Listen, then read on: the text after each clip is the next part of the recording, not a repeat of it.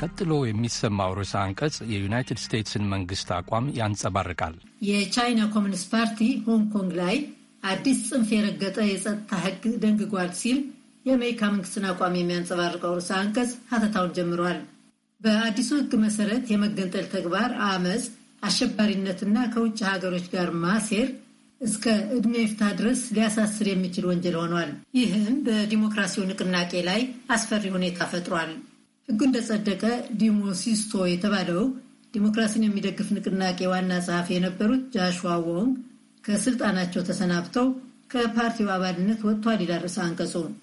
ናታን ለውንንና አግነስ ቸውንን የመሳሰሉት አክቲቪስቶችም ከፓርቲው ወጡ።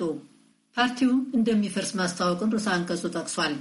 በአዲሱ ሕግ መሰረት አብዛኛው ባለፈው ዓመት ሲካሄድ የነበረው የተቃውሞ ተግባር በሕግ ያስቀጣል።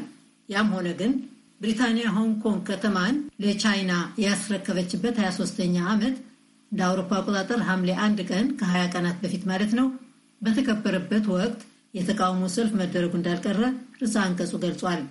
እስከ እኩለ ቀን በነበረው ጊዜ ታዲያ የሆንግ ኮንግ ከተማ ፖሊስ የሆንግ ኮንግ ነፃነት የሚል መፈክር የያዘ ሰውን በአዲሱ ሕግ መሰረት መያዙን ገለጸ። የቻይና ኮሚኒስት ፓርቲ ያወጣው አዲስ የጸጥታ ሕግ የሆንግ ኮንግን ሕዝብ የሚክድና የዓለም አቀፍ ቁርጠኝነትን ችላ የሚል ነው። የዩናይትድ ስቴትስ የውጭ ጉዳይ ሚኒስትር ማይክ ፖምፔዮ ባወጡት መግለጫ የቻይና ኮሚኒስት ፓርቲ ለሆንግ ኮንግ ሕዝብ የ50 ዓመታት ነፃነት ጊዜ ለመስጠት ቃል ገብቶ ነበር። እንደ አውሮፓ አቆጣጠር በ1984 ዓ ም ቻይና እና ብሪታንያ ያደረጉት ስምምነት በተባበሩት መንግስታት ድርጅት የተመዘገበ ሰነድ ነው። የሰጣቸው የነፃነት ጊዜ ግን 23 ዓመታት ብቻ ነው ብለዋል። ርዕሰ አንቀጹ አያይዞም ቤዥንግ ሆንግ ኮንግን የኢኮኖሚና የፖለቲካ ነፃነቷን ስትነፍግ ዩናይትድ ስቴትስ ዝም ብላ አታይም። ስለሆነም የሆንግ ኮንግን የውስጥ አስተዳደር ባሰናከሉት የቻይና ኮሚኒስት ፓርቲ ባለሥልጣኖች ላይ የቪዛ እገዳ ጥላለች ይላል። በተጨማሪም ፕሬዚደንት ዶናልድ ትራምፕ ለሆንግ ኮንግ ይሰጥ የነበረውን የልዩ አያያዝ ፖሊሲ እንዲቀር ማድረጋቸውን ርዕሰ አንቀጹ ጠቁሟል። ዩናይትድ ስቴትስ ከነፃነት ወዳዱ የሆንግ ኮንግ ሕዝብ ጋር መቆሙን ትቀጥላለች።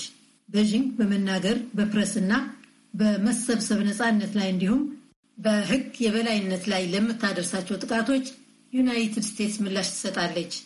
ዛሬ ለሆንግ ኮንግ እና በቻይና ዙሪያ ላሉት ነፃነት ወዳዶች ሁሉ የሐዘን ቀን ነው በማለት የዛሬው ርዕሰ አንቀጽ ሀተታውን አብቅቷል።